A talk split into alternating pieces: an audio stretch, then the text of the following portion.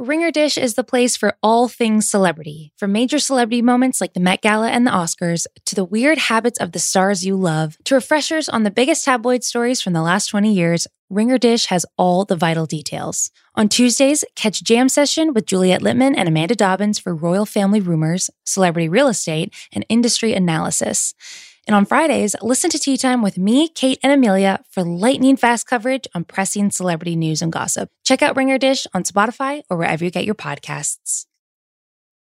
This episode is brought to you by Mint Mobile. If you've had it with your overpriced wireless plan with its insanely high monthly bill and unexpected overages, then listen to this. For a limited time, wireless plans from Mint Mobile are $15 a month when you purchase a three month plan.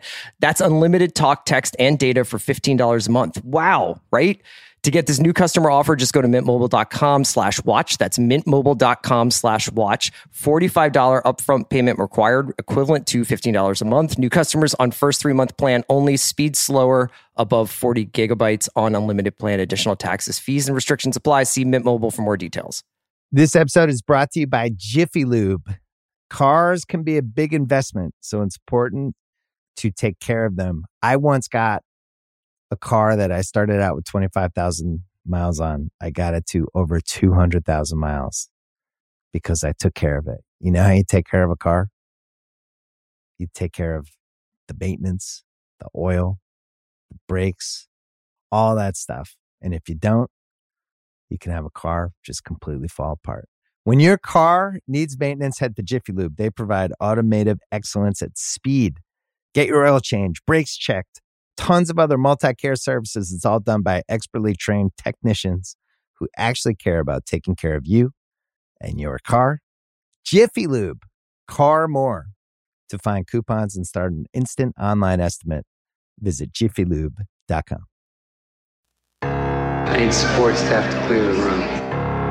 Stand up and walk now. Hello and welcome to The Watch. My name is Chris Ryan. I am an editor at TheRinger.com. And joining me on the other line, one of the many saints of Philadelphia, it's Andy Greenwald. That's nice. I thought you were going to make a Squid Game joke about me, and I was going to have to defend my outsized interest in other people's kidneys. But that's this was better. Thank you.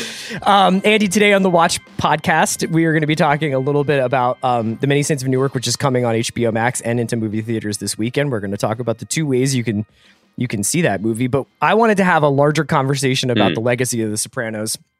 There was a really interesting article in the New York Times Magazine by Willie Staley about the sort of resonance the Sopranos seems to have with a younger generation of viewers. He talked to David Chase a bit. I would also highly recommend people check out Justin Sayles's exhaustive, possibly definitive, definitely a passion project. His 30,000 word ranking of every episode in The Sopranos. Justin is you know perhaps one of he is our in-house expert on The Sopranos. He's on Big Picture this week talking about Many Saints and talking about his project. I would like love to chat with Justin in the future about how he went about making this list because I find you know we we do so many internal rankings just like you know I, I like this one this is the best this is the best. How do you rank a television episode over another one? You know there are some that are definitively like important but when you get into the weeds of like what's you know the 40th and the 41st at best Sit Sopranos episode. Like how do you decide? So I wanted to chat with Justin about that maybe at a future date. I wanted to talk to you about the Sopranos and, and what it means. And then we're going to spend a little bit of the rest of the pod talking about our obsession with Squid Game.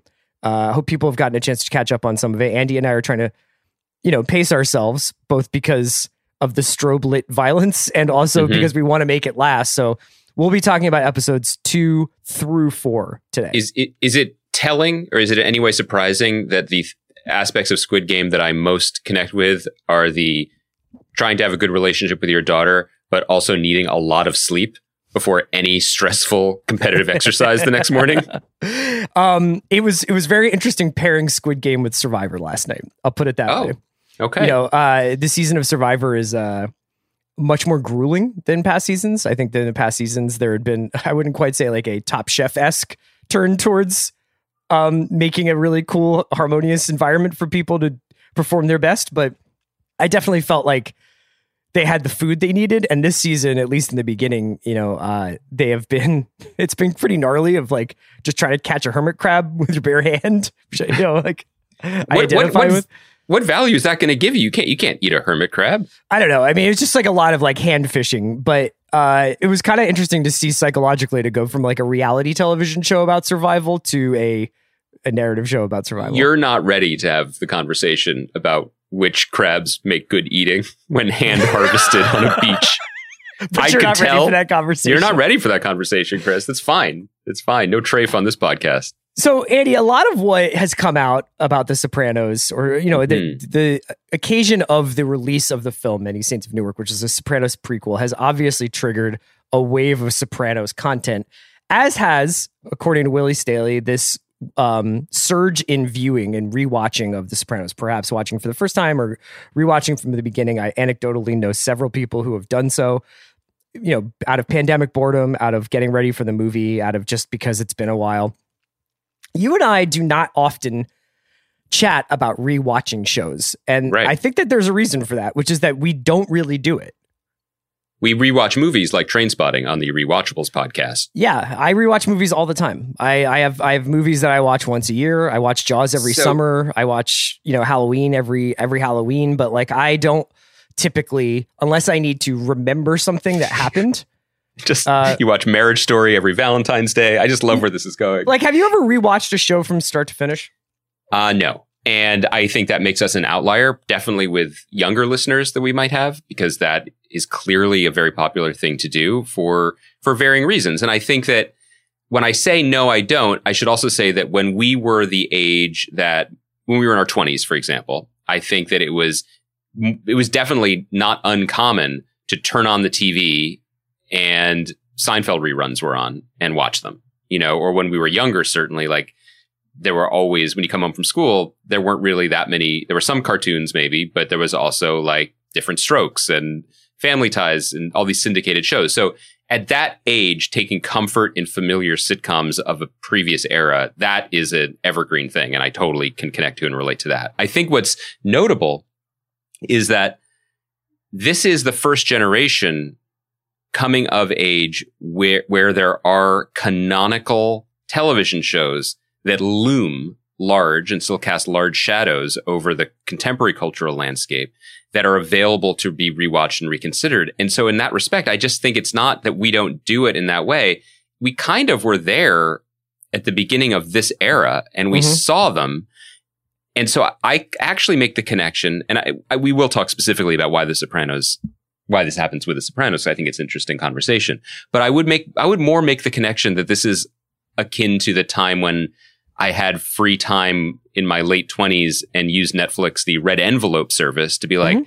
boy, I've definitely said the word Robert Altman out loud before, but I've never seen these movies in the seventies. Like I'm going to educate my, more things Altman esque yes, that I have actually seen Robert Altman yeah. movies. So I, I'm going to try and dutifully but pleasurably fill in, spackle in the holes of some of my cultural ignorance, right? And the benefit with a show like The Sopranos or The Wire or whatever is that it is available and easy and there's a ton of it. And so it's Mhm. just a wonderful life raft to use to float on the ocean of uncertainty and time, particularly, particularly that we experienced as a result of the pandemic.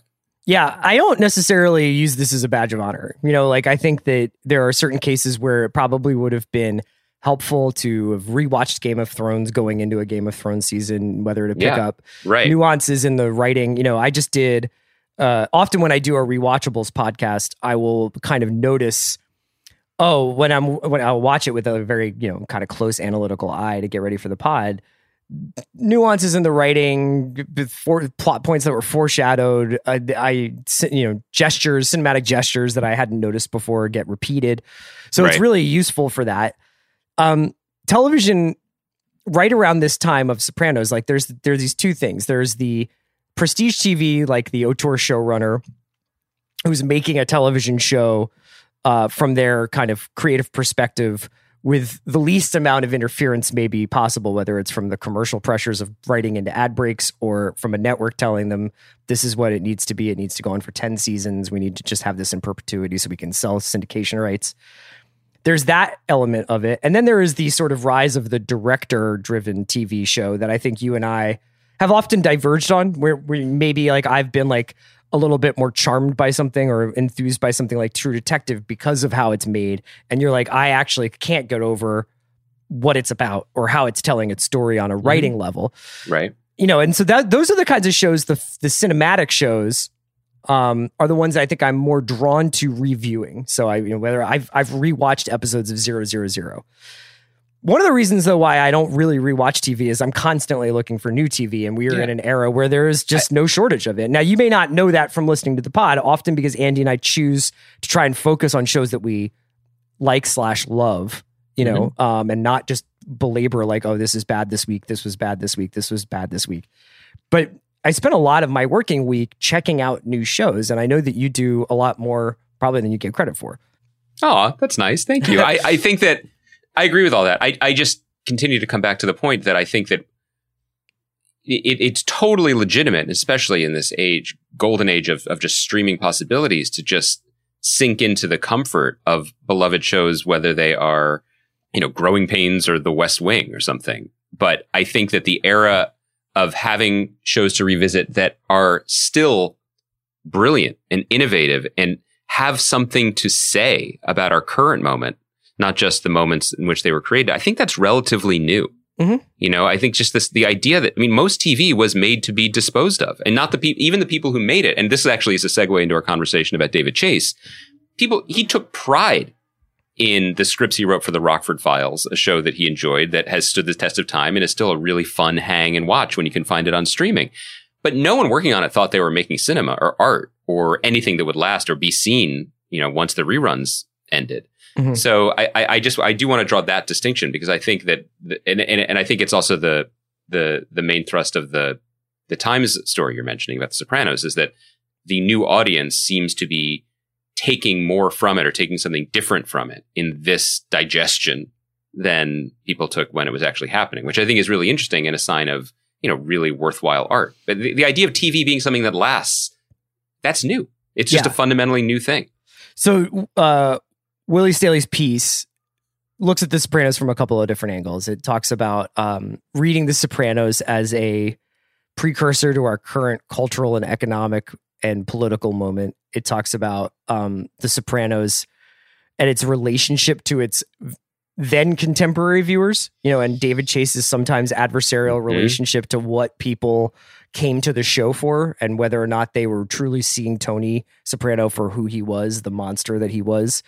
And, you know, Willie kind of talks about like, you know, now that people are coming to the show who haven't really like ever, ex- you know, they, they weren't around for the first, they weren't watching television when this show was first on, that they're kind of watching it with not necessarily more innocent eyes or like not cheering or cheering for Tony, but that they're almost like outside of the group of that, that Chase was antagonistic towards, I guess is a is a fair way of summing up. And he also goes on to talk about how just the mafia has completely dissolved over the last 10 years and, and whatever like remnants there were, Mhm.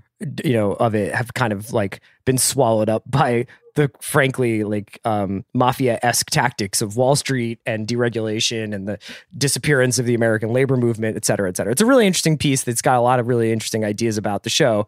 But let's talk a little bit about going back to a show Mhm. when you're not the intended other person on the other side of the screen. You know what I mean? You mean like you weren't the pe- people that it was made for because you didn't exist yet because you weren't born? Yeah, or because you were you, you were watching, you know, Barney or whatever. Yeah, like you you you were not like I'm Some of I'm, us have had to watch Barney recently, so right. you know, but I mean not like hashtag not all viewers, but I I, guess I, know, it's a I know what question about like whether the ironic memification of Sopranos is somehow like less right. uh corrupted than than people who were like Tony's just like my favorite character on TV. I, I think well, I, th- I think two things.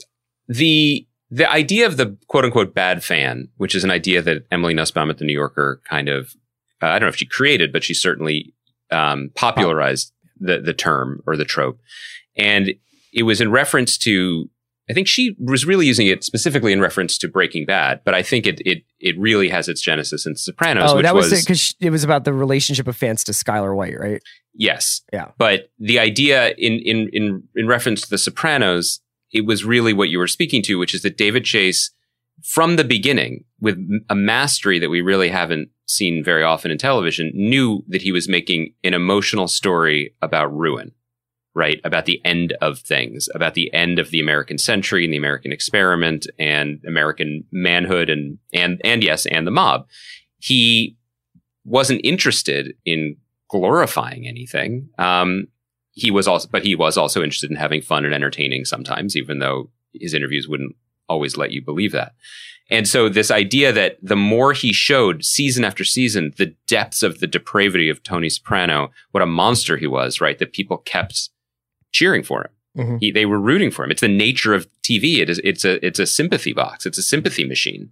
It makes, or even sometimes an empathy machine. And that's beautiful for storytelling, but it can start to feel a little perverse, especially in the era when you have leads of shows who, I mean, there's Walter White, there's Dexter, who was a serial killer, but also the hero. I mean, that got a little murky, right?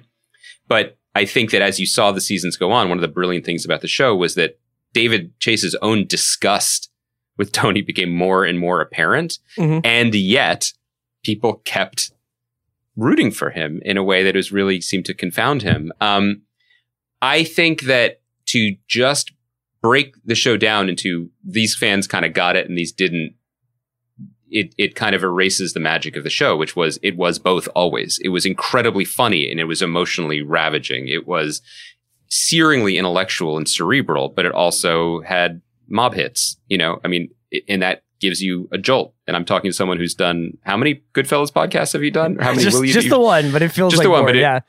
You know what I mean? Like the, the, it is absolutely um, a narcotic, you know, in terms of a viewing experience. So I think he got all that. I think what's really thrilling and interesting for me, just as a fan of the show and a fan of what TV can be as a medium, is this idea that I think true works of art last. And we are seeing now, 20 years on, the show still is relevant. It's still alive and it still has something to say right now, particularly circling all the way back to what you said about just decline. And this is, you know, Willie Staley in this piece brings that out very, very cleanly, right? That like they were, there were things that David Chase was tapped into, whether he was drawing from his own experiences in Hollywood or his own just generally bleak outlook on life that during the time the show was on, which predates 9-11 and then went right through this kind of post 9-11, like America is going to drop fiery, you know, flames of hawk bombs on you or whatever. Like, like that. I remember that angry eagle that you could see from the F train when it went above the ground around Smith and 9th Street. Yeah. Like post 9-11, there was a mural of an eagle that was just like, fuck you world. Here come our bombs.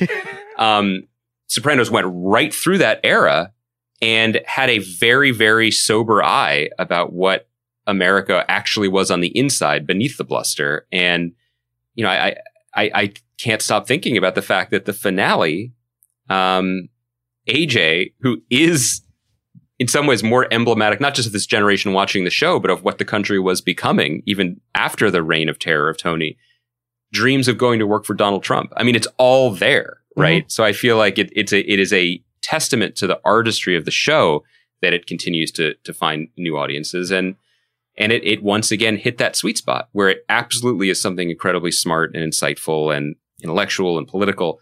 But also, man, how many hours of it are there available on your HBO Max streaming box that maybe you signed up for during the pandemic? Like that's, it's entertaining. You know, it's what, what's the thing? I'm hugging you, but I'm hitting you. I mean, that is what The Sopranos has always been doing, and it continues to do that for hundreds of thousands, if not millions, of people. Do you think that there's been something lost in the intervening years about how to make a show like that? Or do you think it's simply that there's just market forces at work that weren't there before that force, uh, you know, whether it's like making more limited series so that you can work with Mhm. bigger name talent on a shorter term basis because they're not going to be available to sign up for 10 years of of a job like Michael Imperioli and James Gandolfini and Edie Falco did you know, or is it more of a change in the way that we expect stories to work? I mean, Sopranos became about an end game, uh, I guess, in its last season, as did most of the shows that we love Lost, Breaking Bad, Mad Men. It was all like, how is this going to end? Are they going to stick the landing? What's going to happen? But to your point earlier about the experience of television and maybe how it differs from the experience of watching movies is part of what I love about television is the um the very temporal experience of it being this thing that's with you for a season, you know? that is Yep. what sometimes, you know, used to be when we were growing up like s several seasons of the year, like it would go from fall to spring and that was your TV time Mm-hmm. but even now, as we anticipate this new season of Succession coming, you know, I'm already. I think part of the reason why I'm so excited about it is because it is a. It's going to be experienced as a two and a half month Yeah. thing rather than we're going to talk about Squid Game and we're, we're being careful. You know, we we I'm trying not to read too much about Squid Game because I don't want to have it spoiled for me because I know different people are in different parts of the of the journey with that show. But yeah, I guess I'm trying to get at is like, do you think that there was mm-hmm. something inherent in the way TV was made back then, specifically The Sopranos, that has been lost now? I think there are a lot of ways to answer it. The big answer is yes. Things are completely different. I mean, this doesn't make sense, but when I was looking at Justin's list and seeing the air dates for these episodes, I gasped. I mean, I, I know when the show aired in my mind, but seeing that some of these iconic episodes aired 20 years ago, actual in actual calendar years, is shocking to me. Um, I, I'd like to talk a little bit about um, how TV storytelling has changed and the expectations for it. But I do want to begin with the most old guy response possible, which is um, one of the reasons they don't make them like that anymore is because they don't teach people to make them like that anymore, so that they can then make them in a different way. Mhm. And I, I I think it cannot be stressed enough that the reason The Sopranos was so radical is because its creator had spent three decades in a machine he hated and resented, and that's the TV making machine. And and I you know I do this with a lot of people, but I recommend listening to to David Chase on the Maron podcast recently because he talks about it. He has oh I mean he has his own heavy trip, but like he's always considered himself a sellout because he took a deal with Universal to be a TV writer in the 70s instead of pursuing his dream to make movies.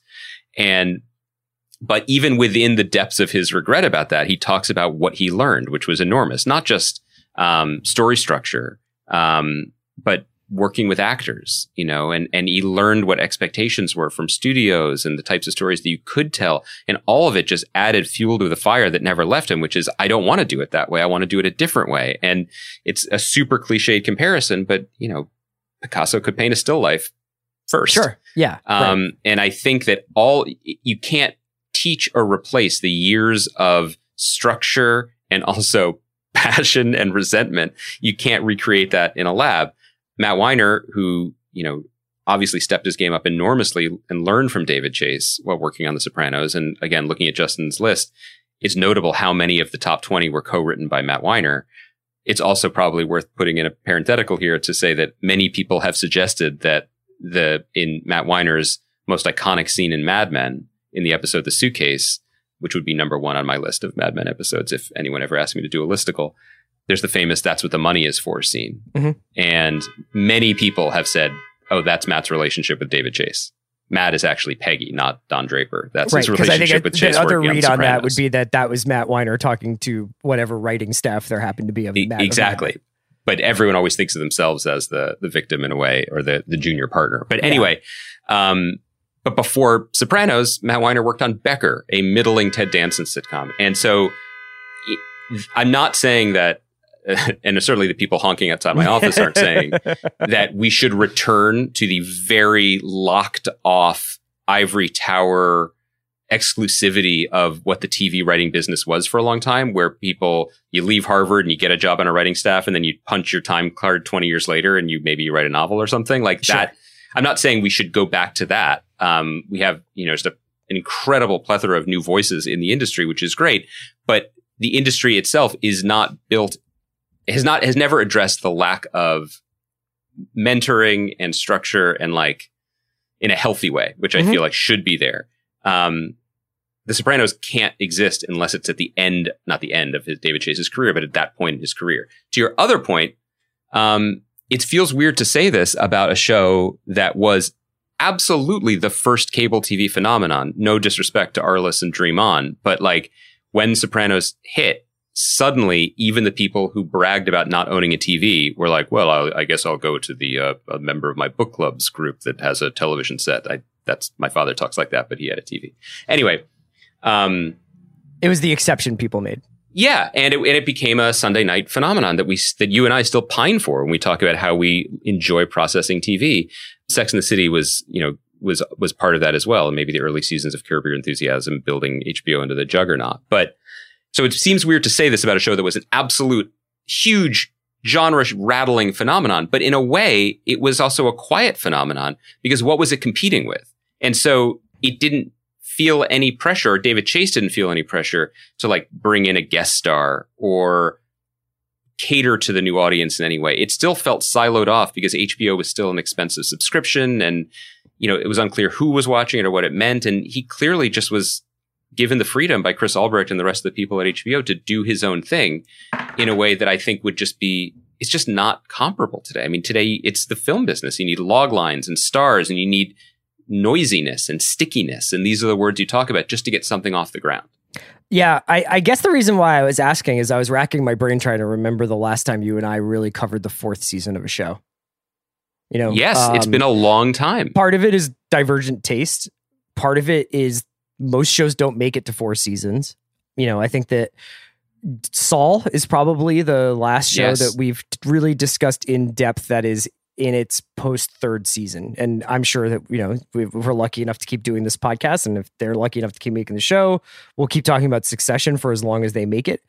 But yeah, Saul is the most recent thing where I was like, and that's also an example of a show that I feel like, to me at least, has gotten better over the course of its run. For you, is there an internal uh, an like an internal metric for you of like Sopranos' era, like Sopranos eras? Like, is there a good part of Sopranos, uh, like less good part of Sopranos, and then a peak Sopranos? Like, is it? Do you look at the run like that? No, because it was experienced differently. Like, that's a great question that we should put to Justin or people who have rewatched it. You know, because again, when you were just living for it and looking forward to the new season without podcasts, without like recap culture, which I guess had emerged by the end of the show's run. It, it, was just a different era where I felt, and the show deserved it, but I think the feeling was more gratitude that we had it. You know, I still remember feeling very confused by the last season of The Wire, being like, wait, but this is the greatest thing of all time. Is this maybe not as good? No, I'm sure I'm wrong. You know right. what I mean? Like I wasn't looking at things. Th- this is not a fair comment, but like I, I, to, to suggest that people just watch things to tear them down. But the primacy of that question, you know, is that are we sure this is still good? Which is, you know, I believe um, that question is like attached like an, a face sucker from Aliens to the season two of Ted Lasso currently. But mm-hmm.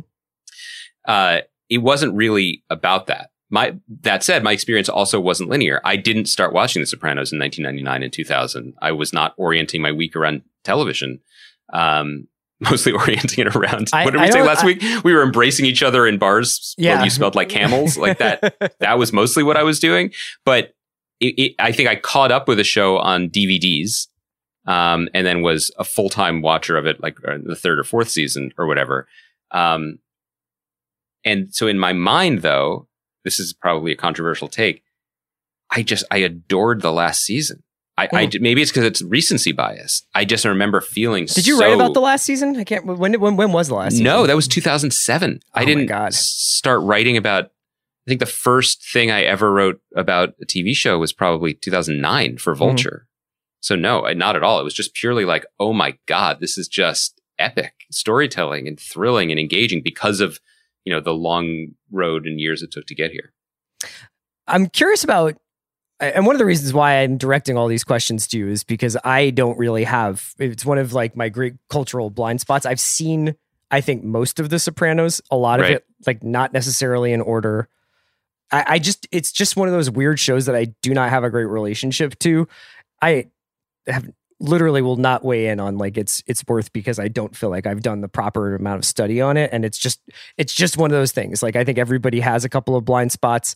Maybe I shouldn't do a TV podcast if I'm going to talk and talk authoritatively about it. It's like one of those shows where I was like yeah man it's it seems it's great. Like I've had very emotional experiences watching it but it was never something that I sat down and watched from front to back.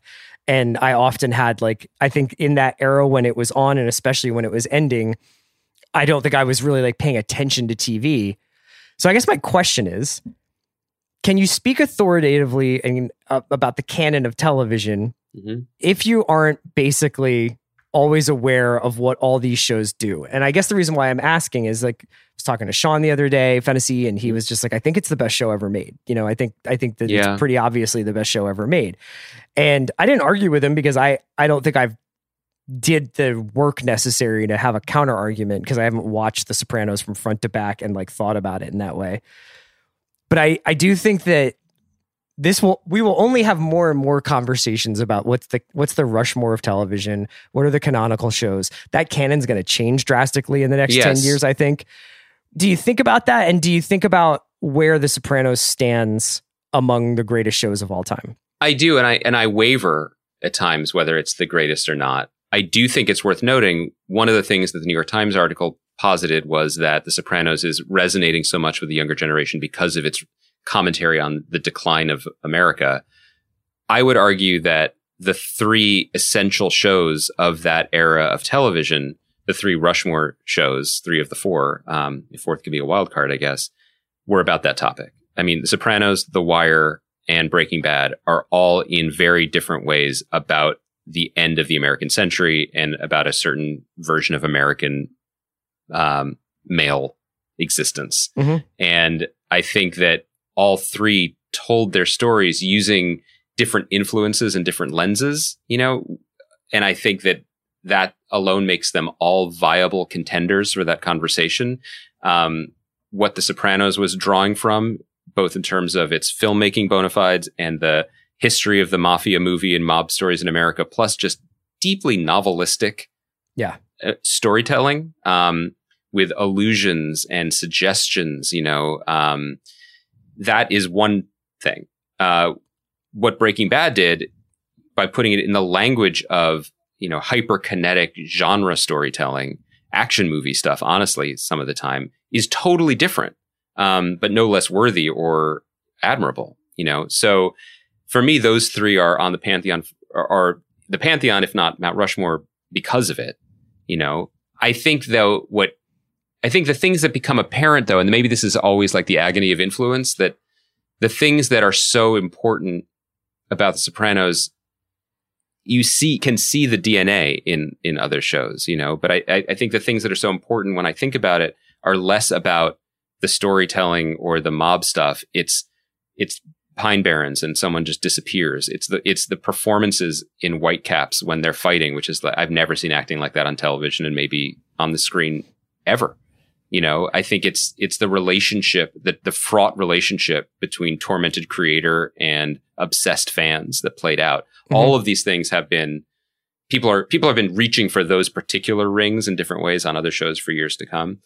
I i do think you can't have the conversation though. I mean i i I don't feel prepared to fully like list superlatives or or, No, or, or no. chisel into the mountain, but I think that I think I was more looking to have like a meta conversation about yeah, what I think is probably as we're 20 years from Sopranos, as we as and I think a lot of this is honestly, I do chalk some of this up to um the industry that has sprung up around revisiting shows, which wasn't Yes. there before. I don't think Correct. that we were if I had said in 2011 when Grantland started that what I would really like to do is rewatch and then write about something. I think that I'm sure there were things like on AV Club. Like I'm, I know that there were places doing that.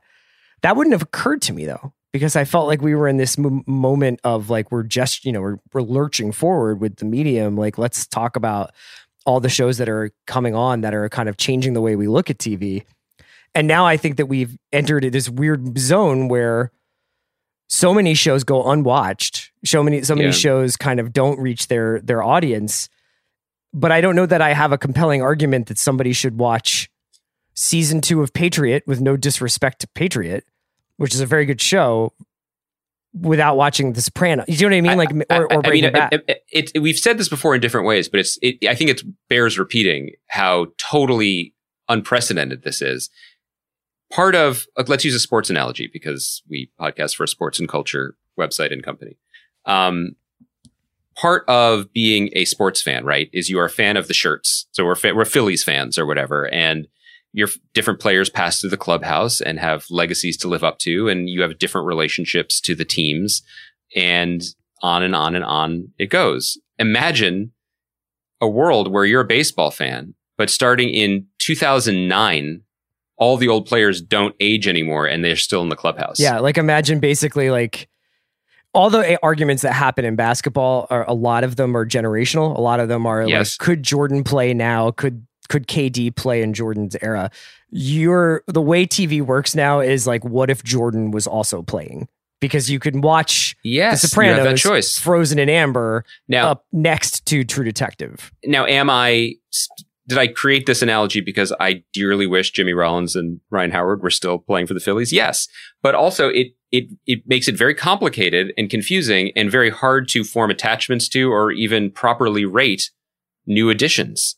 Um, Sopran- you have the choice. Every new show that comes out is competing with every new show that's out, which is the way it always has been, but also every show in history, plus all the other things we use our screens for all the time. Mhm. It is a completely different and insane landscape. That says some things, older things, begin to dim in comparison, which is probably healthy and right. I uh, last night checked out the Wonder Years reboot on ABC, but then also because it was also available on Hulu, watched the original Wonder Years pilot.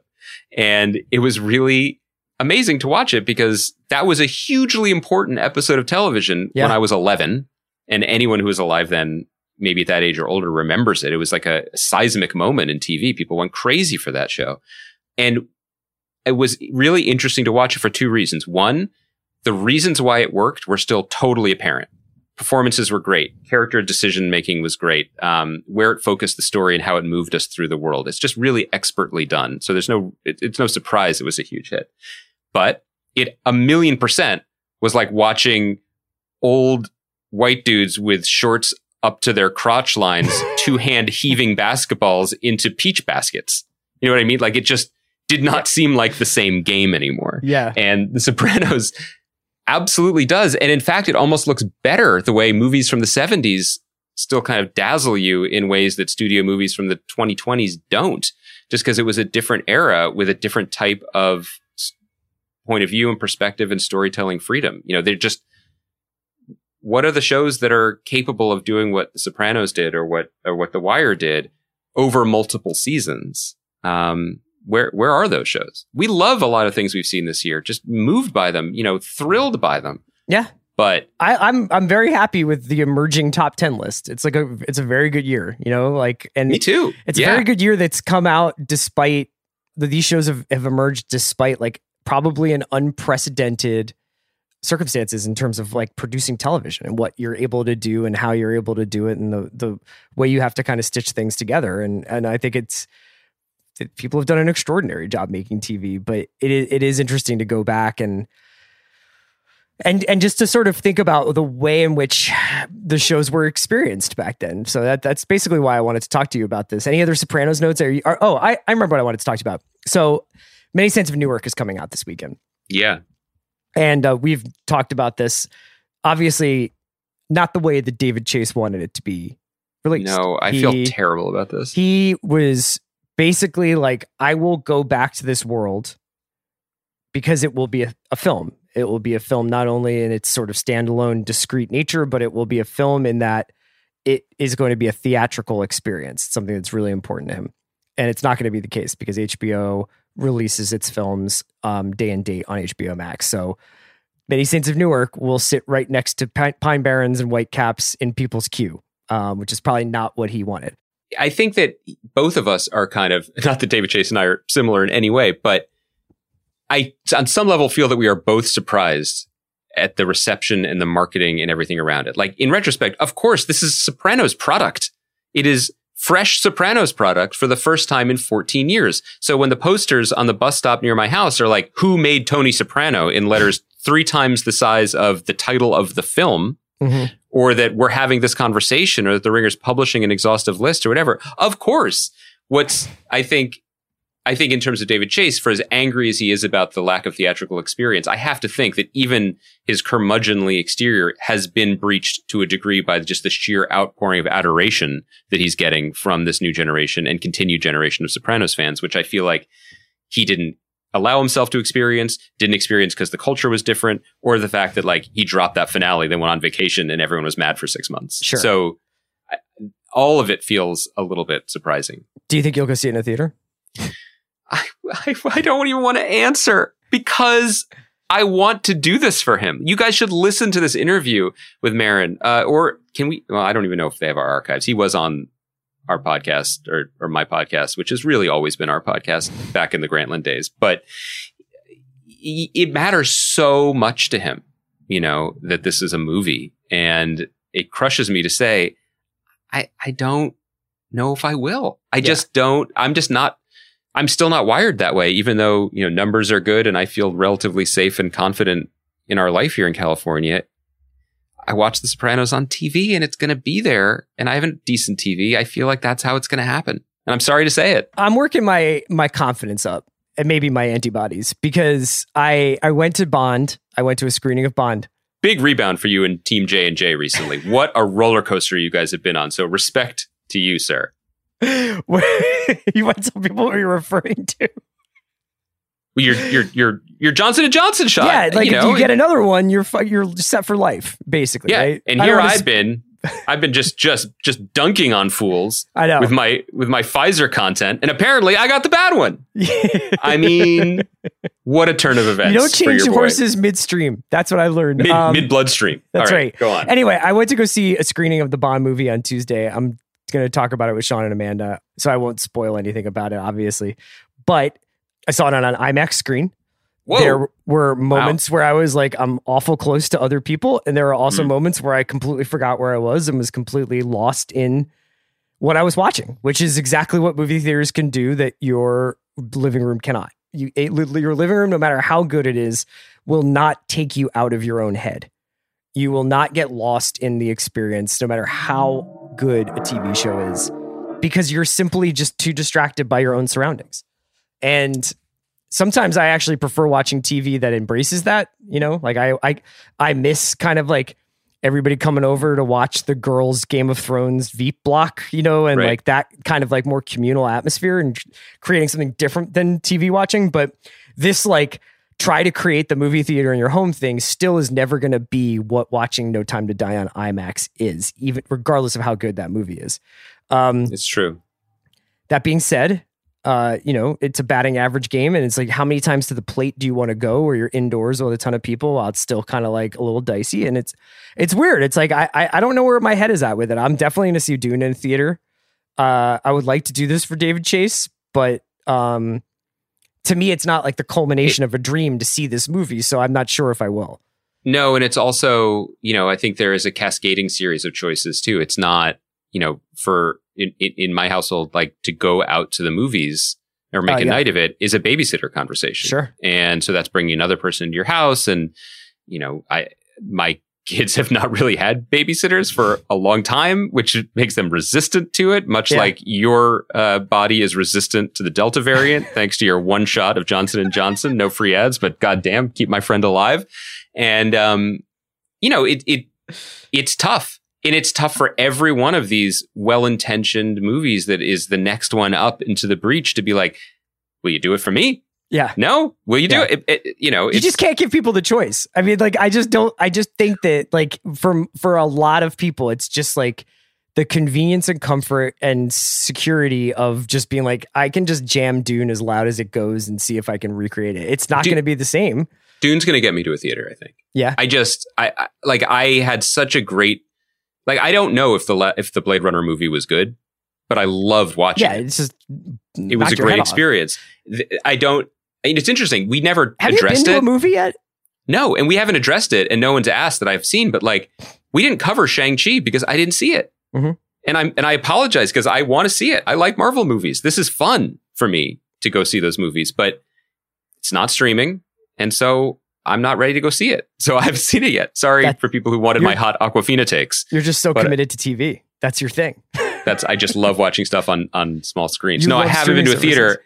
And then it- here here's where we're at with it. I think longtime listeners know that my family without me has been to the theater. Yeah.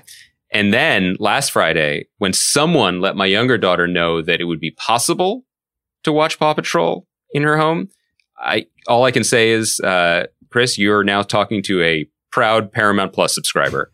Uh, I hadn't even taken off my shoes when I signed up for the service on Oh my, God. phone.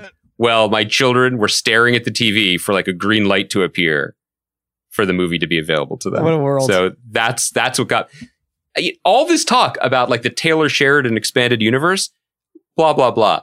All the episodes of Paw Patrol are on Paramount Plus, so there goes my money. I mean, it's not that complicated, and You're it's just a- cheaper that show is unlike Jeremy Renner. That show is just made in a factory, probably worked at by actual dogs in Canada. like it is not an expensive show. I can assure you that is not an expensive show to produce. I mean, obviously that dude got the job running Paramount because he was like, "What if we have dogs on as detectives?"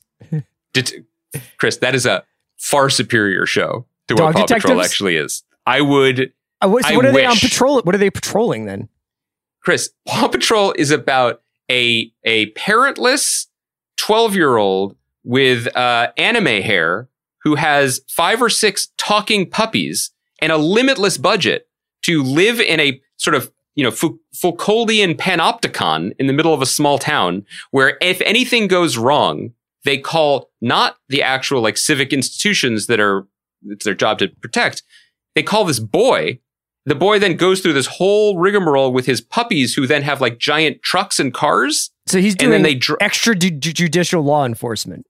Yes, this dude is the he's he's He's, He's- the Punisher. no, I feel like his parents were the dudes who like went off grid in Oregon, you know what I mean? But then he just got into puppies.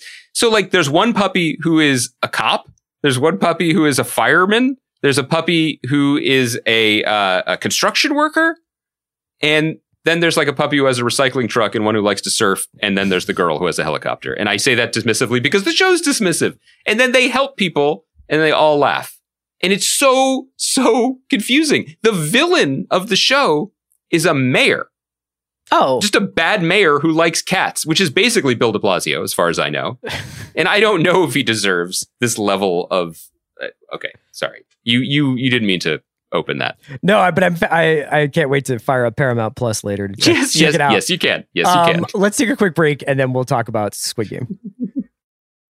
This episode is brought to you by Mint Mobile. If you've had it with your overpriced wireless plan with its insanely high monthly bill and unexpected overages, then listen to this. For a limited time, wireless plans from Mint Mobile are $15 a month when you purchase a three month plan. That's unlimited talk, text, and data for $15 a month. Wow, right? To get this new customer offer, just go to mintmobile.com slash watch. That's mintmobile.com slash watch. $45 upfront payment required, equivalent to $15 a month. New customers on first three month plan only. Speed slower above 40 gigabytes on unlimited plan. Additional taxes, fees, and restrictions apply. See Mint Mobile for more details. This episode is brought to you by State Farm. You might say all kinds of stuff when things go wrong, but these are the words you really need to remember. Like a good neighbor, State Farm is there. They've got options to fit your unique insurance needs, meaning you can talk to your agent to choose the coverage you need, have coverage options to protect the things you value most. File a claim right on the State Farm mobile app and even reach a real person when you need to talk to someone. Like a good neighbor, State Farm is there. Another day is here, and you're ready for it. What to wear? Check. Breakfast, lunch, and dinner? Check. Planning for what's next and how to save for it? That's where Bank of America can help. For your financial to-dos, Bank of America has experts ready to help get you closer to your goals. Get started at one of our local financial centers or 24-7 in our mobile banking app. Find a location near you at bankofamerica.com slash talk to us. What would you like the power to do? Mobile banking requires downloading the app and is only available for select devices. Message and data rates may apply. Bank of America and a member FDIC. When you need mealtime inspiration, it's worth shopping Kroger, where you'll find over 30,000 mouth-watering choices that excite your inner foodie. And no matter what tasty choice you make, you'll enjoy our everyday low prices, plus extra ways to save, like digital coupons worth over $600 each week. You can also save up to $1 off per gallon at the pump with fuel points. More savings and more inspiring flavors make shopping Kroger worth it every time. Kroger, fresh for everyone. Fuel restrictions apply. Andy, we're back. Uh, so we wanted to talk about a couple more episodes of Squid Game, but Joe Adalian for Vulture just wrote a piece that was just about kind of confirming the anecdotal evidence, I suppose, that we were sort of talking about on Monday's show, which is like this show's really big. Squid Game is, is a huge hit, and it it definitely seems to have popped uh, over the last couple of of days or weeks or whatever. I know, you know, the, and I think it's probably probably like gonna you know like become even bigger I, I, I, every episode that i watch i'm like this is just gonna be massive like every time i think like there's no way Yep. they can top what happened in the last episode as I, ma- I made a joke about this earlier but the strobe light fight is kind of one of the most extraordinary things I've seen in a really long time. so crazy. and I just kept being like, this is going to end soon, right? Like, I just kept getting crazier and crazier. Um, do you, I mean, were there any takeaways you had from Joe's story? I think what was really good about the story, which you know, there there is it's still Netflix, so there's you're still ultimately taking their word for it. But I think that one of the things that that Joe has done in his buffering column is sort of give credence to some of these ag- information aggregators that can indicate what's search what's being searched and what's being talked about, which gives you a, apparently a fairly decent read on what's actually popular or not. And like just chatter about Squid Game is like what was it 79 times higher than any other new show Sure. and that it's breaking through faster than like like Money Heist is a big big hit for Yeah. Netflix but it's in its fifth season it wasn't an is a instant big hit show, but I think, yeah. I, I what I appreciated about it was that it focused on the fact that the real efficiency of Netflix. Well, locating the, the team in Korea, greenlighting the show, making it happen, giving them the resources to do such a great job with it. That cannot be discounted. That is traditional TV making 101, and uh, you love to see it. But the extra thing that Netflix does is that they have it ready to go within a week or two in 37 different countries with Mhm. fully dubbed and subtitled editions. We are Like- watching the subtitled edition, by the way. Yeah. Oh my God. Yeah. Everyone better be. That's about everything. Never, ever, ever watch the dub of anything unless it's like a Studio Ghibli movie or, Or a something. Sergio Leone movie. Because you don't really have Okay. a choice. Yeah. F- oh, fair. Um, so I thought that was remarkable. I, I also just think this might be a broken record from what we talked about before. I can't believe how good it is. Now I know there may be people who have finished the series who are already starting to see fault lines or, you know, maybe have different critiques. We have not finished the series. I think we're at episode five. Both the of us. beginning of episode five. because episode four ends with a cliffhanger. I was like, nope, Gotta, yeah, nope, gotta nope, find nope, out. nope, nope. We're gonna push through. I can't believe how good it is. Not just in terms of the structure and the way that they keep ratcheting up the stakes, as you're saying, but like there are these fundamental storytelling decisions that are so smart. And the big one for me that I did not see coming was that they all go home in episode two. It's so simple, right? But it runs absolutely counter to what you expect because you watch the first episode and you're like, what a what a masterpiece of efficiency. It introduced us to some of these characters, or at least to our main lead. It got him into this extreme circumstance, and now what's going to happen? Mhm.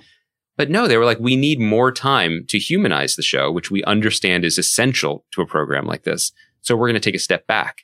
And when they all choose to go back, it's exponentially raised the stakes of everything, our investment in it, what it means for these characters, um, the humanity of it, totally. And and the thing that I couldn't get over, and I was texting you this yesterday, was I was trying to think of a show that so skillfully deployed its emotional storytelling in concert with its what the fuck Its plot. thriller Yeah. adrenaline plot.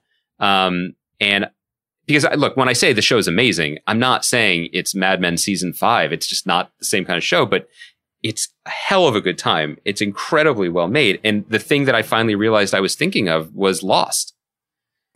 The new Lost isn't La Brea, which sounds like we probably should give it a watch just for the LOLs. The new Lost was always going to be something that evolved what it meant for it to be stakesy and plotty uh, in a different direction for this internet era. But more than anything, it would do that in balance with just in a like like a like a like a draftsman, like a the sketch artist by the side of the you know the Louvre, who's just like, let me draw your picture in six strokes with this pen. Like to be able to tell someone's emotional story, make you care about them with such economy. That's what they're doing here. I care about these people so much now. Uh, and then they play tug of war to the death. I mean, man, It's interesting that you bring up Lost because I was thinking about how that second episode of Squid Game could have been executed in a different way, which would have been they never leave the arena or the warehouse or the island or wherever you want to say, but their stories are told in flashbacks as a B Right. plot of the episode, so that you would just basically get um, the North Korean pickpocket story as the 15 minute subplot of whatever is happening in that episode but I'm so glad that they didn't do it. The fact that essentially in the second episode, everybody elects to go home and then voluntarily comes back because they realize the second episode's called Hell.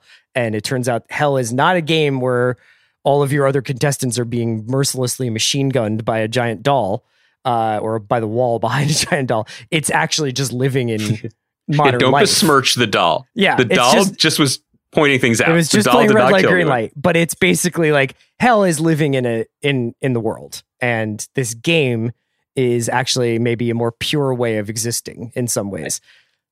the only downside to the I agree. Uh, also, the flashback thing has been done. That is lost, and so Mhm. I love the forward momentum of it. the The only criticism is that that opens you up to Seoul, one of the great urban centers on planet Earth, is apparently tiny town where only five people exist who pickpocket each other or, or encounter at a convenience store. But happy to pay that price. Yeah. happy to pay that price in order to get to get what we get. You know, and it it it's what I just admire about the show so much is that it's not complicated. Like Well, the games the. It's like themselves, they're mystery- basic. Mystery box shows don't need to be complicated. And I think that we have probably Abramsed ourselves out of that, where it's like, no, actually, you need to meet your dad from another timeline and do three side quests to four different planets to do this, Yep. this, this, and this, and then go get this piece of paper from somebody and then come back and get the lightsaber and all this other stuff. That's not actually what makes shows or stories mysterious. What's mysterious is the character's active participation in engaging in a situation that they don't know the outcome of or that they don't know the parameters of. And that's what was so amazing about Lost too, is that those people Yeah. found themselves in a supernatural, extraordinary circumstance. And for as many questions as they were facing, and for as many little, like, is this a biblical reference? And is this this? And is this an Easter egg or whatever? Like, they've kind of faced those questions in a very clean way. I'm sure there were moments where it wasn't so clean. That's what Squid Game is doing. I mean, like, every time you're like, oh, and then there's also this happening, and oh, and this person has this reason for being here, and maybe this person has this reason for betraying that person. Like, all that stuff just feels very much it, it, it feels knitted together in a really good way. Here's the thing that stood out to me about my watching experience the last two nights. I was so excited to turn it on last night. I was so excited to have another episode of, of Squid Game to watch. I was looking forward to it in such a pure way that didn't come with any of the, you know, this might be a challenge to watch this episode, but it'll be worth it. Or I'm not, you know, I'm still on the fence about the show or I'm finishing it out of a sense of completism. Um, none of that. And again, it was very, it just felt very basic. The, when it was revealed that they're playing tug of war, I knew because I've watched television before that the team that features five out of our six or five out of our seven point of view characters was not going to die. Mhm. That meant they were going to win. Everybody involved, their battle, everyone involved with a show on every side of the camera or screen knows that. But what you lean forward on the couch for is to find out, well, how are they going to do it? How are they going to beat this system, beat this game? And it was cute and clever and came from character and was incredibly well executed and directed. I, So- I have to admit, the show's relationship to red shirts is really good, though. Like, because uh, the extremity of the situations that they find themselves in, I actually didn't go into tug of war thinking they won't die. I didn't necessarily think they were all going to die, but I wouldn't be surprised if the old Right. man went flying off the tower. you Okay, know? that's true. That's true. So- because the the other looming thing that is almost delicious in its inevitability is that pretty soon, and thank God Kaya is, is, has her camera off because she's watched more episodes than we have. One member of our beautiful team is going to get off one way or another. Like that's going to start to happen sooner rather or, than later. Or they're all going to have to turn on each other because they're going to run out of players. Exactly. That so that's where we're headed. We all know it, but that's part of that that's part of the creative process and you know, we talked about this in a different context with White Lotus that when you have a confident creator firing on all the right cylinders, knowing what the audience knows and enjoying that and playing with it but not taking advantage of it is a real real superpower.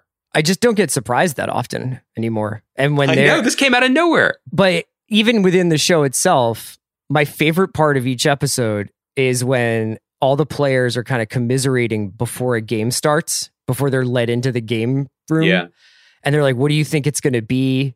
You know, do you think it's going to be elastics? Do you think It's it'll so exciting. And you're just like, when they open up that room for the honeycomb challenge in uh, Man with the Umbrella, I, I was just like, what the fuck is going to happen to these people in this giant, oversized jungle gym set? you know? then you and I both just chuckled with recognition because on the streets of Philadelphia, we spent untold hours carving out shapes from honeycomb cookies. That's right. With with That's right. needles. I don't like think any is- of my childhood games would come in useful here. Are they the ones that you can't mention on a on a family broadcast or just No, I don't think so. I think a lot of the names for those games have since fallen out of favor. oh oh yeah well, it was Philadelphia in the eighties. I get yeah. it. All right. Well, we can wrap it up there. Thanks to Kaya McMullen for producing us as always. I think Monday we'll probably try and I don't know if we'll wrap up Squid Game, but maybe we'll hit it again. And then, you know, we're kind of getting ready for Succession. Andy and I will do a mailbag episode next Thursday. So we'll send out a prompt for questions on that. In the meantime, I hope everybody's doing well. I hope everybody watches Many Saints of Newark in whatever way they seem fit. Maybe we'll talk about that on Monday. And Yeah. yeah. All right. Good to see you. Great Squid Game, for Francis.